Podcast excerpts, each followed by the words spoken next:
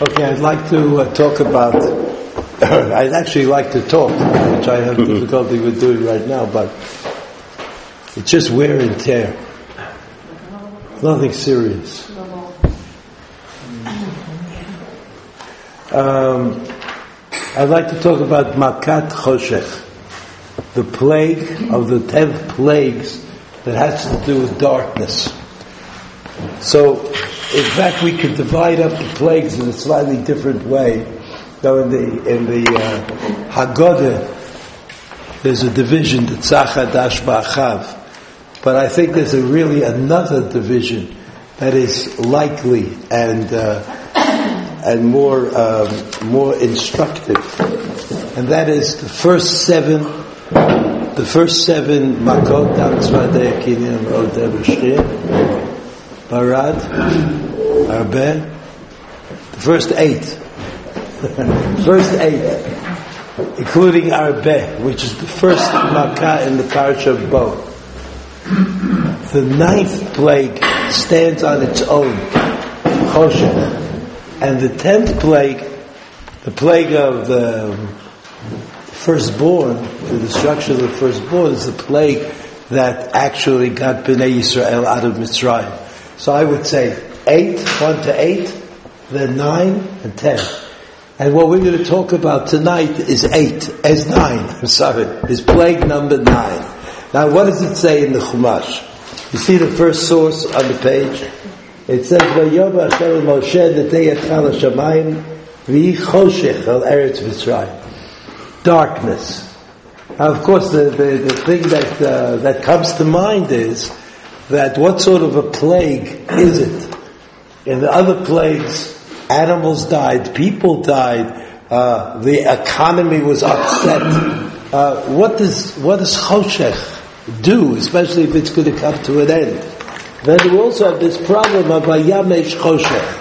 What does the word vayamesh in the context of if we understand what the word means, limashesh to touch something Vayamesh choshech. It was a darkness that you could t- touch.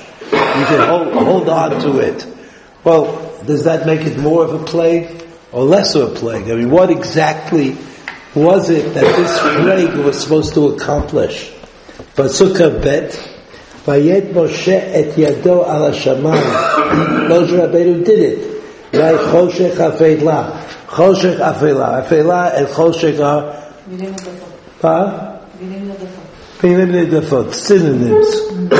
They're synonyms. Okay, Choshech is darkness, Afilah, maybe it's more darkness, but they mean the same thing as far as, as far as the simple reading is concerned.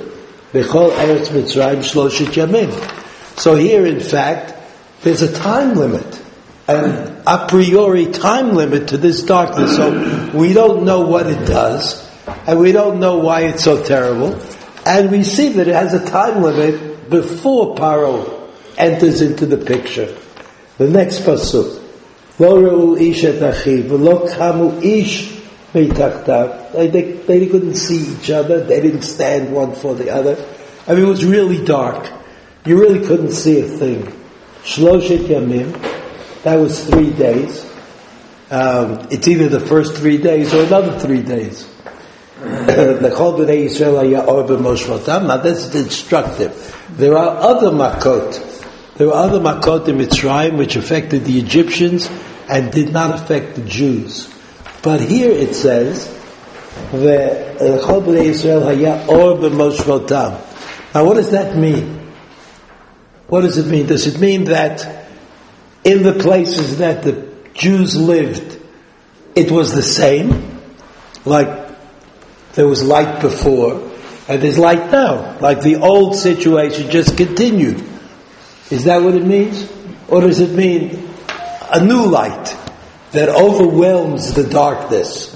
I mean, it's not, not too clear, right? Not too clear. ויקרא פרעה משה ויאמר לכו עבדו את השם רק צונכם וככם יוצא גם כתבכם ילך עמכם. So, when exactly did Paro say this? This has something to do with the choshech. It was usually, usually Paro says, I believe you. I see God is strong, and and and uh, the Makkah, you know, is terrible. Do something. He says to Moshe Rabbeinu. Well, what did he say here? Now, what was the cause of his of his change of heart? Was it was it the makat choshech, which doesn't seem to have inflicted any pain on anybody, except as we'll see in a moment, as Rashi says, it inflicted a little pain on the Jews, but didn't seem to inflict much pain on the on the non-Jews, on the Egyptians. So why did Paro say leave? So now there are a few comments that Rashi makes that are important for us. Are important for us. Vayamesh. Rashi says, you see the second line of the Rashi? I'm sorry, the first line, Vayamesh Choshech. Yachshich aleihem Choshech yoter It was darker than it is at night. Now we are all uh, like the products of general education, so we know all about physics, and we know that there's always light. I mean, it's not like this, not the darkness is not dark.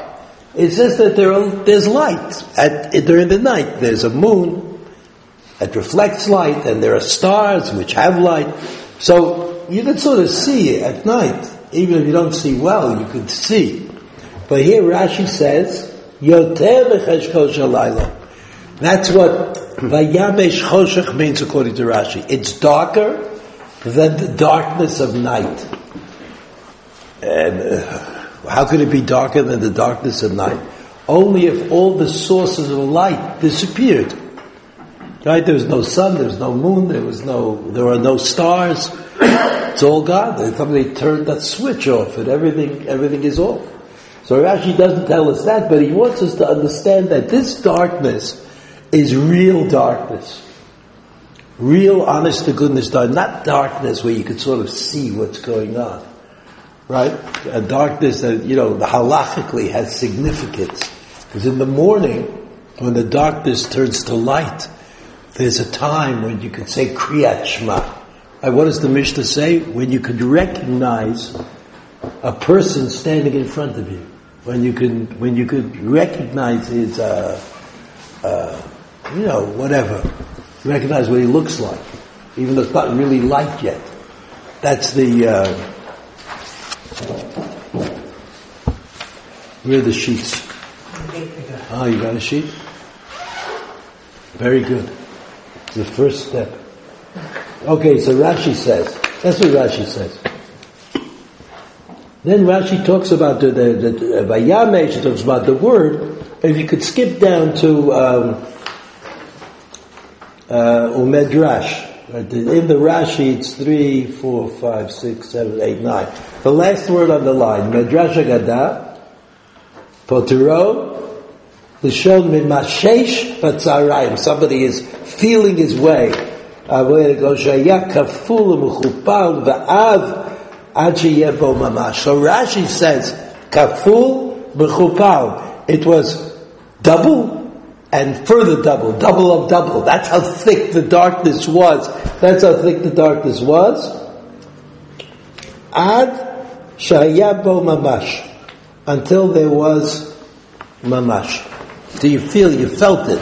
Uh, I don't know exactly what Rashi means. I mean, like, it's a way of saying very, very, very very dark. But it doesn't mean that you had to put out your hand, you felt something there. It just was very dark. Okay, the next Rashi talks about Choshech Hafilah Shloshet Yamim, and if you skip to the fifth line in that Rashi, the first line, word on the line is Lama. Now this is important. Lama hevi alehem choshech. Here's Rashi. Rashi does not ask the crucial question. His question is, what is this? What is happening that we're supposed to understand? Because that's what we're supposed to do when we learn the Torah. We're to understand something. What, what is the understanding that we're supposed to have about the reason for the Makkah of Choshech? So Rashi tells you. Rashi says, Lama Choshech Shayubi Yisrael Boto Ador Risha'im. Imagine that. At that time, there were people who were classified as Risha'im, Jews, who were classified as Risha'im, wicked people, bad people, people who are not going to do tshuva, people who are not going to fix themselves. Bad people. They were bad Jews. And because of that, they didn't want to, that one of their qualities or characteristics was they didn't want to leave Mitzrayim with the rest of the, with the rest of the people. And they died during the three days of this darkness.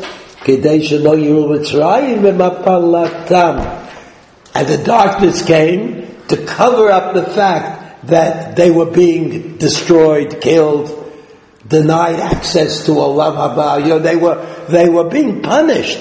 And so that's why darkness enveloped the country of Egypt so that the Egyptians should not see what was happening to these terrible people.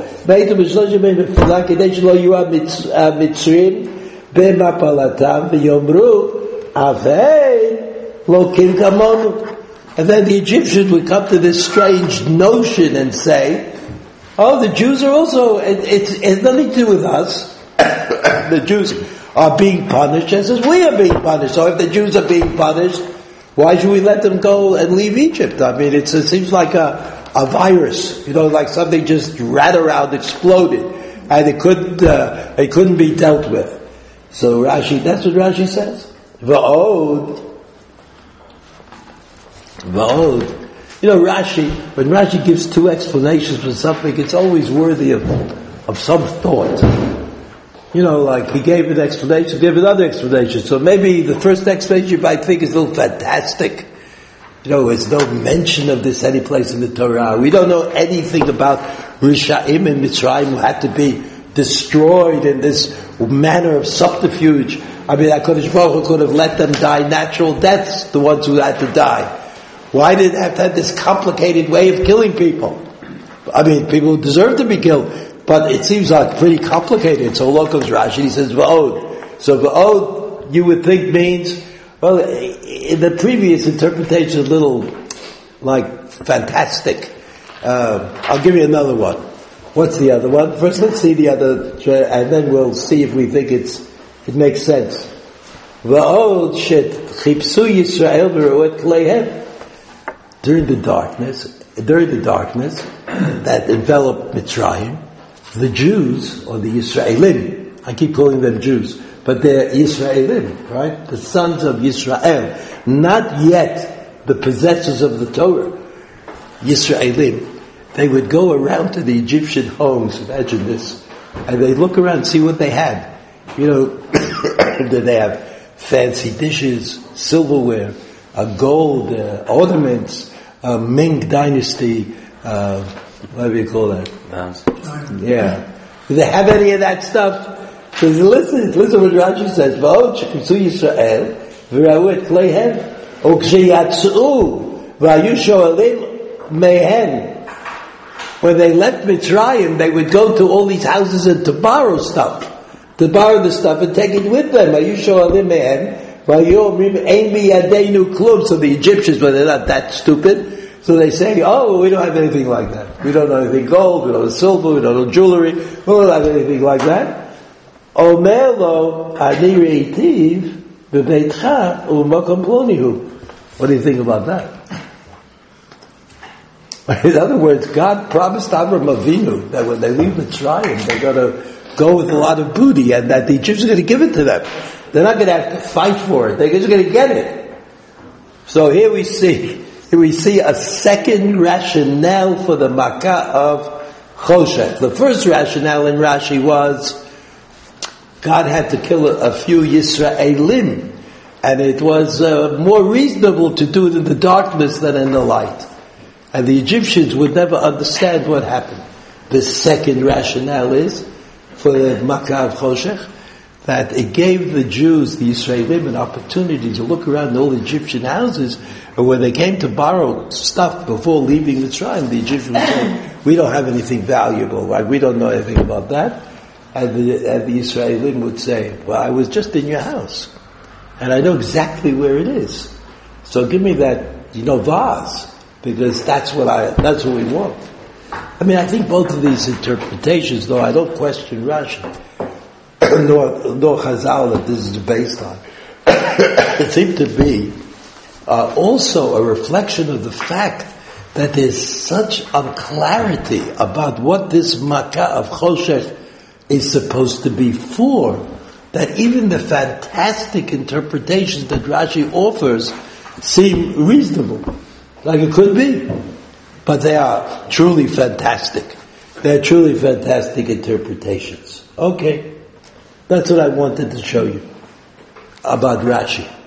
Now the second commentary on these psukim is uh, is uh, the Rashbam. First, the Rashbam again explains the word Vayamesh, and then he explains Choshech Afela. You see pasuk bet in the in the Rashbam. Choshech ve'afela. Choshech gadol. Choshech ve'afela. A darkness, which is afela. There's like different qualities of darkness. So that's how the Rashbam says it. It's more than darkness. The Rashi said it at length, and the Rashbam says it, um, says it in a simpler way. Now if you look back in Pasuk of Gimel, Lo Ra'u Ish et Achiv, they didn't see each other. Below Kamul ish mi tachtav. Nobody got up mi tachtav from under himself. I mean, whatever, however that, that works out. So Rashi says, Rashbam, Rashbam says mi tachtav, mi beito lefi pshuto. Mi beito lefi pshuto. He didn't get up in his house. Shalo yadu. So Rashi says that mitachta, or the Rashbam says that lo kamu mitachtav, they didn't get up. It's not the punishment, but it's the implication of the punishment. They couldn't get up because they didn't know where to go. So whoever was sitting in his seat just stayed in the seat, which is also kind of remarkable when you think about it. That's what uh, God wanted from the Egyptian, that they all sit in their seats for three days. Hard to understand. Hard to understand. Now we're up to the Ramban. You see, under the Rashbam is the Ramban. Again, relating to that part of the pasuk. Ki lo aya choshech hazeh afisat or hashemesh sheba shemsham v'aya kimo laila. He says it's not true that the darkness that we are talking about is the darkness that would ensue if you turned off the sun just switched off. You could switch off the sun. No, no, that's not what you'd have. That's what the pasuk says. It was choshech, but with a quality, and that quality is called afela. We call that, I think, an adverb. Adverb. Choshech afela is an adjective. Adverb for verbs and and, and uh, adjectives for nouns, if I remember correctly. Klomar, id av ma'od sheyarad min hashamayim a very thick cloud of darkness that came down from heaven. That's why God instructed Moshe Rabbeinu to raise his arm to heaven. To bring down In other words, according to the Ramban, nature the sun, the moon, the stars, it all stayed the same. Nothing changed. The Ramban is the first one to relate in this sheet, to relate to this particular question. Did the world change? Or was it like a blanket that came down on Egypt? According to the Ramban, the world stayed the same. But Choshech HaFeilah is the result of covering everything with a, with a blanket. Right?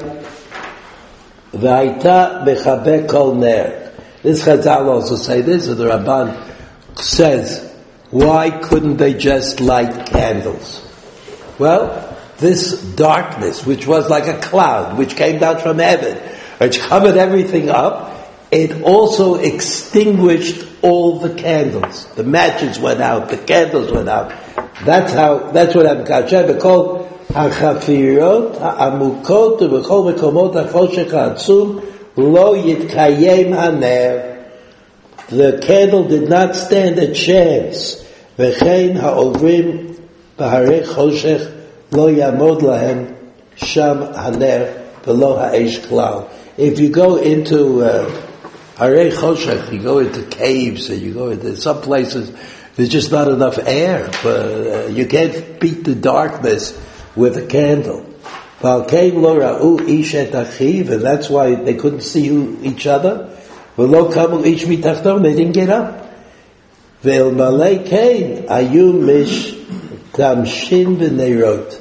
Otherwise, if they could have, they would have used candles so that, that, according to the Ramban, the darkness was of such a nature that the candles could not overwhelm it. And therefore there were three days of darkness. There were no candles. There was no fire. There was nothing that would light the way because the darkness was not able, was able, to deal with all of, with all of that. now that we've looked at these sources, we'll like, take a minute off to say that there are many Meforshim who have, who have difficulty in understanding the physical nature of the Makat Choshech. Like what happened in the world?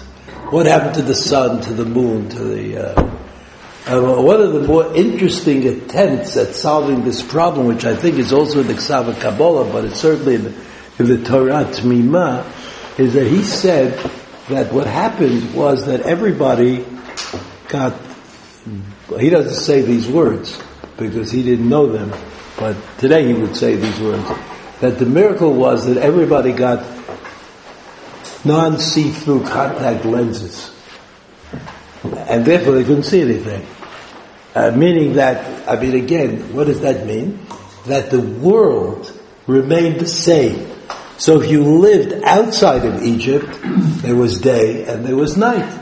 And it was regular. But in Egypt, you had this thick blanket, something that prevented uh, uh, you to relate to the world as you usually did. And as I said, the Torah Tmima even says there was something that attached itself to your eyes and made it impossible for you to see.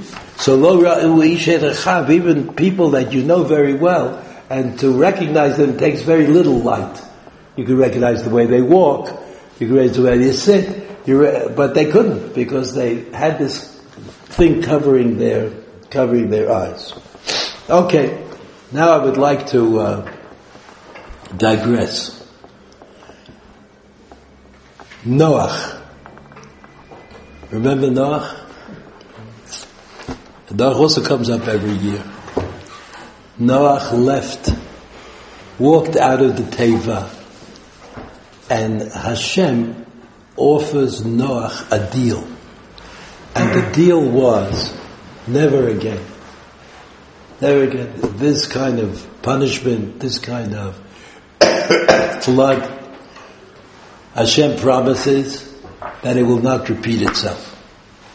And that promise in the Torah is called a Brit. And a Brit is often translated by the word covenant. I always thought I knew what the word Brit meant, and I was sure I didn't know what the word covenant meant. But that's the translation that is accepted. Brit, covenant. In order to validate this covenant, in order to strengthen it, like you say, it sounds silly. I mean, why would God have to strengthen a divine promise? Well, we know that in prophecy, in prophecy, it's not always true that whatever a prophet says is going to come true. Right? The simple example that we all know from Yom Kippurim is that Yonah said to the people in Nineveh, Od Arba'im Yom, V'Ninveh Ne'epachet. 40, 40 days. 40 days passed, nothing happened. The people were not punished because in spite of the fact that this statement was brought into the world by a prophet who was directed by HaKadosh Baruch to tell this to the people, to tell this to, to the people in Nineveh, it didn't happen because the people in Nineveh did tshuva. They repented. So that even a, a, a divine fiat is sometimes conditional. Well, well, it depends. And it may be that to say that there was a brit between Hashem and Noach about the future floods, well, that's only if the people acted a somewhat reasonable way. I mean, you know, then, then the brit will be enforced. But if they really mess up and, and, destroy the world with their actions, then maybe not. But there's another principle that we know from the Ramban at the beginning of Perek Yud Bet in, uh, in uh. The Ramban taught us that if the prophecy is, includes an action of some sort, a kind of designation, then it will come true in any event. Any event. Hananya ben Azur, uh, doesn't matter. That's the, that's the principle. so it seems that HaKadosh Baruch Hu felt that this covenant had to be strengthened in the eyes of, of Noach and the eyes I mean, after all, we know what happened in the end of the story. They all did something wrong. Noach, his sons, they were not, you know, uh, pure. And, uh, and so Noah also knew this. So Noah may have said to HaKadosh Baruch Hu, this is like, in a, yeah, I make it up. You know, we say, what's the point of having a, a, a promise when we know that we're going to mess up and we're going to mess up so badly that we're going to have to be punished? So HaKadosh Baruch strengthens the promise. How does he strengthen the promise? How does HaKadosh Baruch strengthen the promise? Keshet ba'anan. Keshet is a rainbow. Right? Keshet is a rainbow. Ba'anan. And so HaKadosh Baruch Hu says, whenever you see a keshet, whenever you see a keshet, you'll know that the covenant is reinforced. And even the pasuk says, that when I see a keshet ba'anan, HaKadosh Baruch Hu, Kaviyachol himself sees the keshet ba'anan, then the, the, the promise will be, uh, will be reinstated. So that's the story. That's the story with some slight embellishments that I provide. The question is, at the end of the Torah, at the end of the Torah, when Moshe Rabbeinu is about to die, and Moshe Rabbeinu presents a covenant to Bnei Yisrael that takes the place of the covenant at the end of Vayikra. I remember Vayikra, the end of Vayikra, they should have gone straight away into Eretz Yisrael, but they don't. They don't go to Eretz Yisrael, they're punished. There's Bamidbar, Nasa, Baloscha, Shlach. Right, the Shlach is the parasha of the Meraglim. And the punishment for the Meraglim was 38 years in the desert. 38 more years in the desert. That was the punishment for the Meraglim. And so the covenant at the end of Vayikra was apparently disallowed. And a new covenant was written in the parasha of Ki Tavo in Devarim. And HaKadosh Baruch Hu says to Bnei Yisrael, I want to establish witnesses for this covenant, to strengthen it, to make sure that it will always be, that you'll always be able to turn to these witnesses and they'll be able to give witness to the fact that the covenant with God and Bnei Yisrael exists. Who were the witnesses? Who were the witnesses? You remember? Shemayim Varetz. Yafet. Shemayim Varetz. So the question that I'm asking is, why is it that with the covenant between Bnei Yisrael and HaKadosh Baruch Hu, the witnesses that, that who witnessed the covenant and would be able to attest to it are Shemayim Va'aretz? But when it comes to Noach, the witness is the rainbow. The witness is the rainbow. You all know something about a rainbow.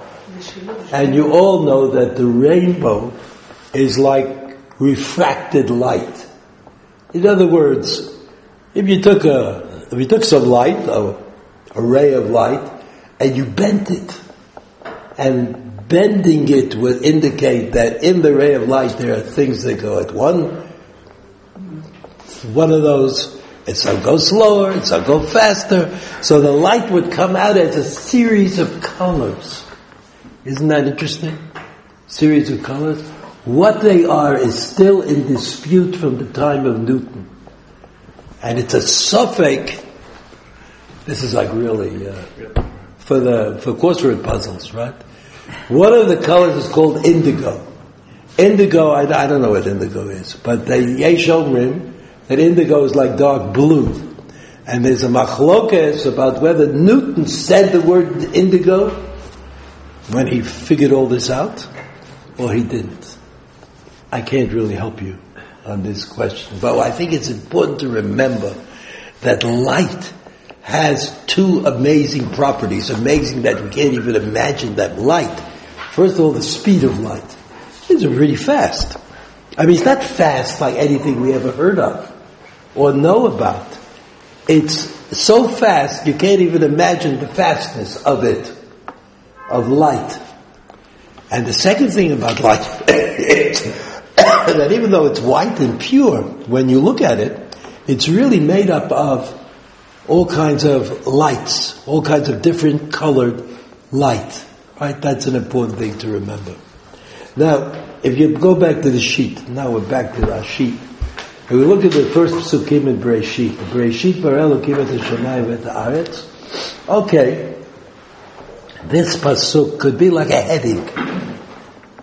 It, it doesn't seem to mean that first God created all of the heavens and the earth because then the Torah goes on to tell us day one, day two, day three. So, so this is more like a heading. That the important word in the first pasuk is Breshit. When did this all happen? Breshit. Whatever that means. Elokim et Hashem ha'aretz. Ha'aretz hayta tov v'vov, choshu b'nei tov. Elokim rachem tov b'nei hamayim. I want to note the phrase choshech al b'nei tehom. when was there choshech? When was there choshech al pnei tahom? When the world was tohu vavohu. What does tohu vavohu mean? What do those words tohu vavohu mean? I have two answers. First answer is I haven't got a clue. The second answer is I'm going to tell you what it means. Tohu vavohu means undifferentiated in the creation, if you think back to the parasha, which you know, just think back to Bereshit. We've all heard this. Some people are even sober enough to hear this on Rosh on Sukkot Torah, but I wouldn't hold you to that. The the uh, in fact, the creation, the creation had different kinds of stages. There's a Yesh Ayin stage, which is not reported exactly in the Torah. It's not reported. Even though the Ramban says, following others, that there was a creation yesh me'ayin. Like, like the stuff that the world was created out of is called in Greek and for the Ramban, Hiyuli. And that Hiyuli was created me'ayin, from nothing. Something from nothing. Everything else was the created something from yesh something. Yesh yesh. There's another factor in creation. I mean, that creation, by the way, is also divided up into the four verbs. Aleph, Ayin, Nona, Amira, Asiya, Yitzira, Bria. Those are the four verbs that I used in making things yesh yesh. But besides that, there is differentiated creation. In other words, the world was covered entirely by water, and then God said, God said, here's going to be the water, he'll be the dry land. That was creation. That was creation of the world that we know of. So Tohu Vavo, Tohu Vavo is the time which precedes differentiation. That's Tohu Vavo, my opinion. You can quote me, but don't say that you, that anybody else has to. So God created, God created, uh, the first there was Tov Avo, and there was Choshech. Tov Avo, there was Choshech. And then the next Pasuk says, Vayovel Lakimi Or, And God said, let there be light, and there was light. Now this light of Pasuk Gimel, this light of Pasuk Gimel, is not the light that we know. Because the light that we know about comes from luminaries. I like that word also. Light bulbs. Light bulbs in the sky produce light. But not or. Or doesn't cover light bulbs. How do I know that the or doesn't cover the light bulbs? The light bulbs have not yet been created. There are no light bulbs. They're just light. They're just light. They don't solve this problem, Rashi. Well, let's read one more pasuk. Vayar lokim et oki tov. Vayavdel lokim et or achoshech. You see? Uh, or ki tov. The or is tov. It sounds like it was created. It was created. But no luminaries. All there is is light and dark. The dark preceded the creation of the light, but the light produced or, produced this or which was ketov, which was satisfying in creation. Now if you look at the Rashi, look at the Rashi,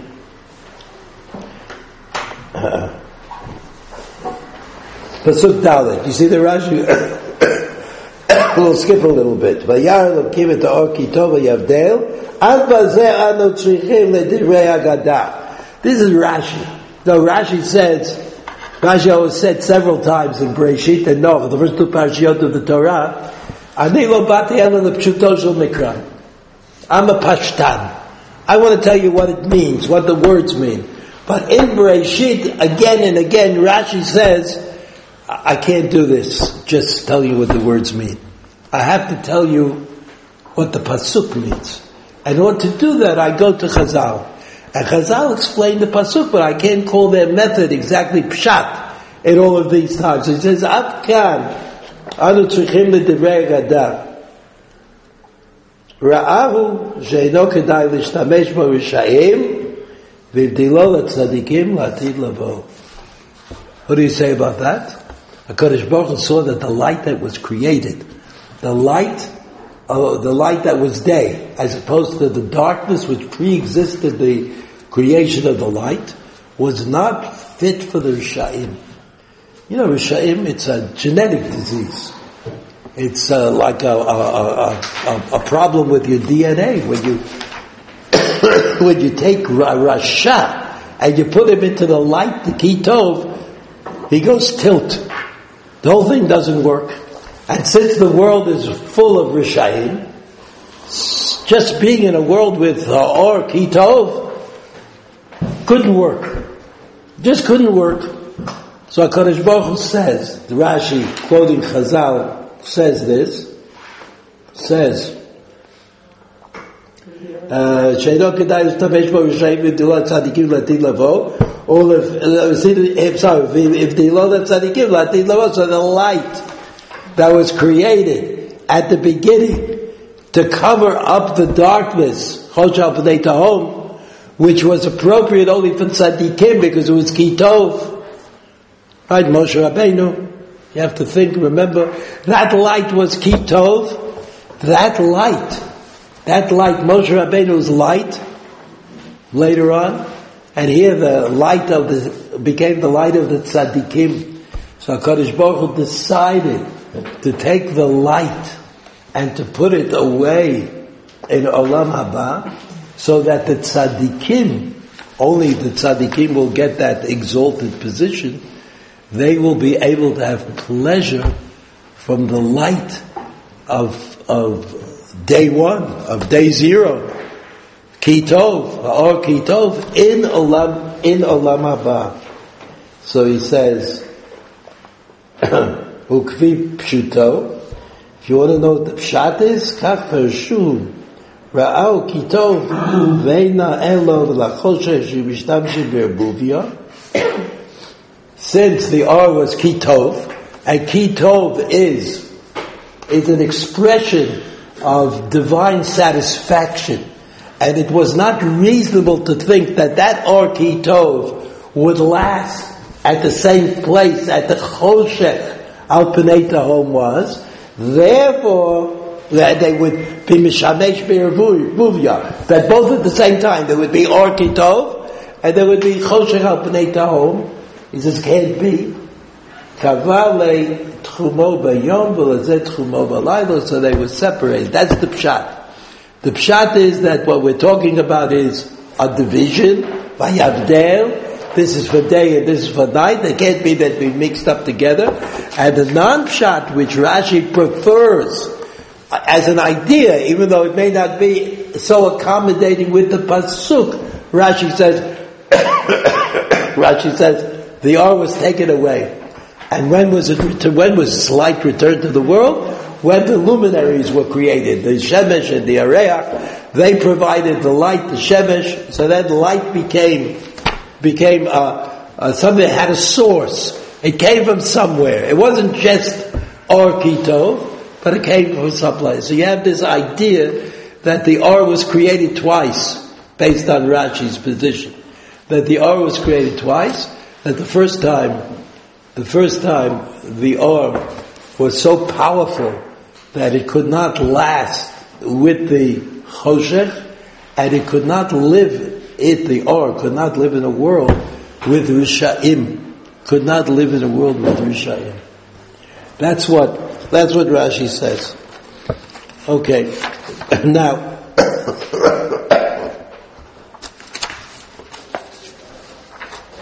I have to explain, if I to Noach, remember the question we asked about Noach?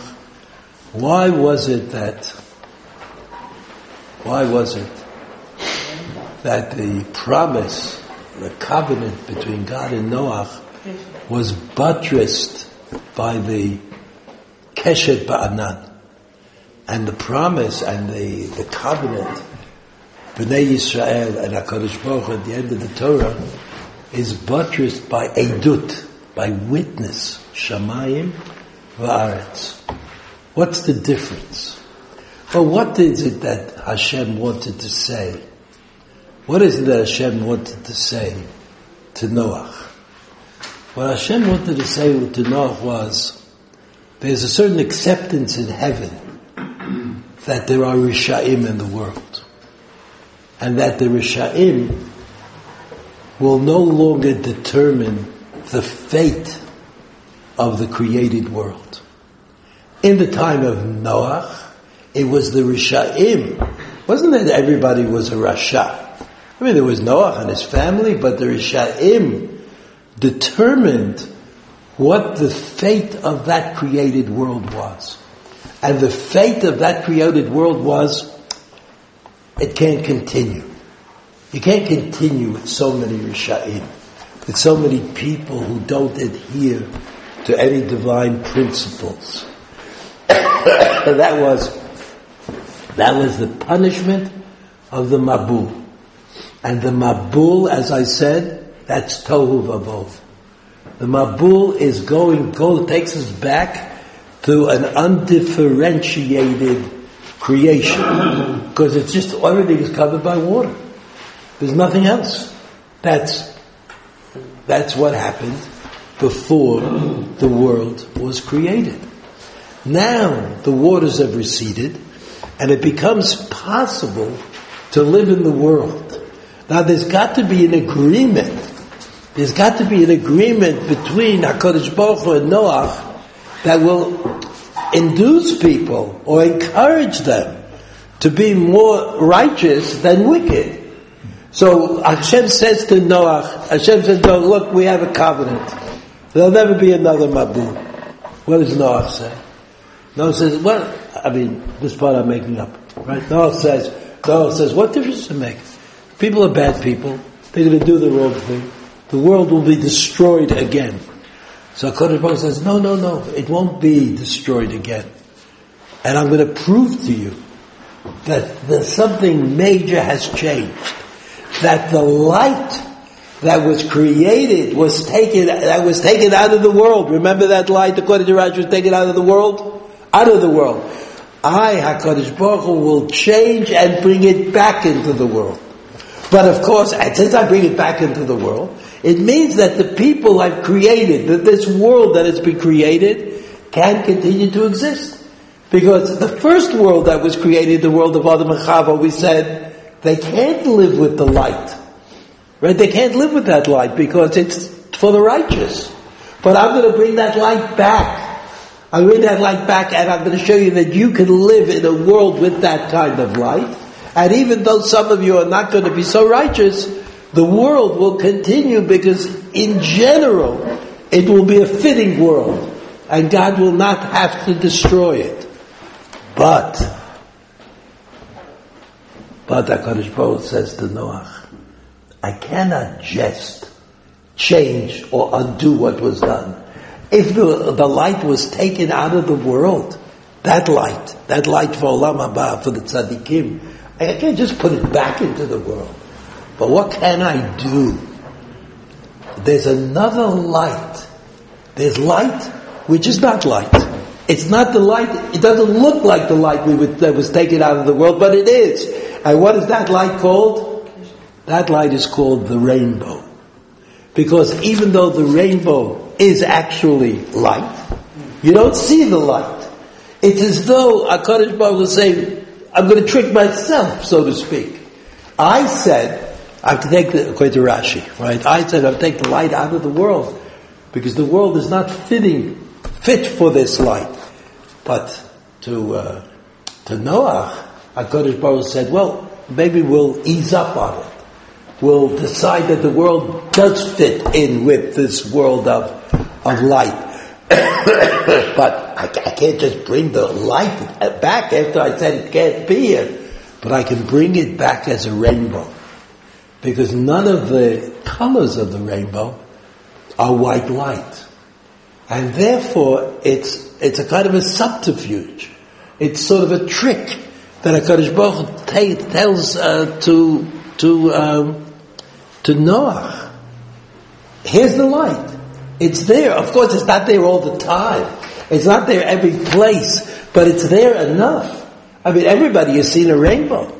Everybody knows that there are rainbows. Everybody knows that there will be rainbows in the future. So even though they pure light, ha'or ki tov, was taken out of the world and put away for the tzaddikim, it can be brought back into the world from time to time be brought back into the world from time to time.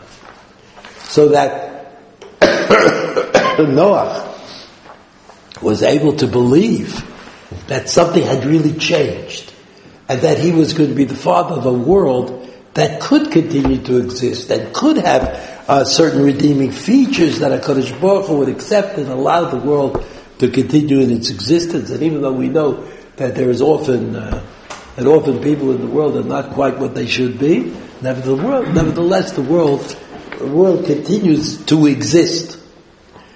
So we go back. I mean, here I have this uh, this quote from the uh, from the Pri from the Pri Maybe we'll just read two lines.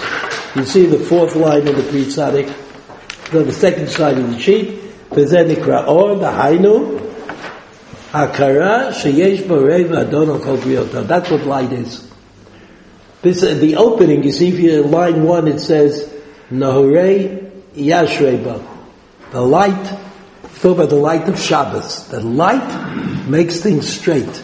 It's, uh, it's in that, uh, I don't know if everybody sings it, but Kina Sudata. On Shabbos, you know, in the Zmirot of Shabbat. What? They sing it? Oh, great.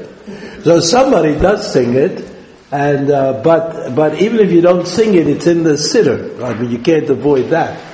And and and he he's writing a commentary. He, the Pri Tzaddik, in his commentary on Torah, also wrote a commentary on Shabbat. And every week he explains something about Shabbat. So here there's a connection that's made in this Atkina Sudosa between Shabbat and Or and light. So he explains what or is. You see line four, Zenikra or. Dahainu hakara sheyesh borei adon al kol briotav. That's what light teaches you, that God is the master.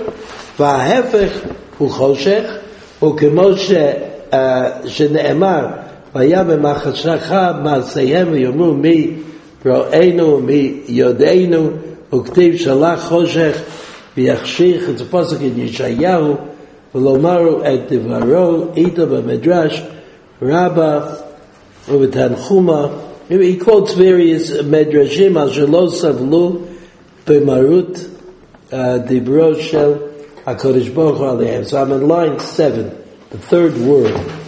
V'hainu shebechol amakot haya mida b'mida mepnei shazu b'Yisrael. Every makkah also contained a, a punishment for Yisrael. The next line, ובמכת חושך אמרו, הטעם שלא יראו במפלתם של רשעי ישראל שמתו בימי אפלה. So what the Pri Tzaddik is going to explain, even though he, he doesn't say what I said, but I'll, I feel that I can use the Pri Tzaddik to defend what I said. Bnei Yisrael, Bnei Yisrael were on this march to Har Sinai. And at Har Sinai, at Har Sinai, the Gemara says, the Gemara in Shabbat, Daf Peichet Amudal says, that they were cleansed from the Chet of Adam Arishon. That means they were on the level of Adam Arishon before, before the Chet of the Eitz Hadat, before the sin of the tree of knowledge. So Bnei Yisrael, Bnei Yisrael at this time, at this time, had to adhere to the standard of Or Kitov. They had to be the people for whom the Or could continue to exist and direct their lives. And that's why the Pasuk says that all of the Jews, all of Bnei Yisrael had Or b'moshvel tam. Because they were part of the Or. They were the Or. Which Or? The Or Kitov. And the Choshech was something that applied to the, the Egyptians, certainly. And the Chiddush is that it also applied to Jews, to Rishaim, to those people who are not able to support the world. So in spite of the fact, in spite of the fact that Noah, there was a covenant with Noah that said the world will continue even if the people are not perfect, and even if they are categorized sometimes as Rishaim. But Am Yisrael, Am Yisrael ready or on the march to accept the Torah could not be the nation that accepted the Torah through this great compromise. But they had to be, they had to be the nation of light, the nation of Or B'Moshe so that the Makkah of Choshech, the Makkah of Choshech explains to me, or says that this is the beginning. This is the beginning of Matan Torah. And therefore the people, are only the people who are liable to live with the Or, Tam, the oil that was taken away and put into Olam Haba for the Tzaddikim, and brought back into the world as a rainbow in order to fortify the position of uh, Noah. said that, that Or was the aura of the tzaddikim who would accept the Torah uh, at Har Sinai. And the choshech was the choshech of the Risha'im. And it's true, there were, there were Risha'im who were Egyptians, and there were Risha'im who were, who were Jews. And the more significant thing is that the Risha'im who were Jews were killed, even though Noah was promised that the world would put up with Risha'im. They wouldn't be so bad. But in this particular case, since Bnei Yisrael had to be purified though they received the Torah, the Risha'im did not have a place. They didn't have a place in this concept or this, this kind of equation. Have a good Shabbos.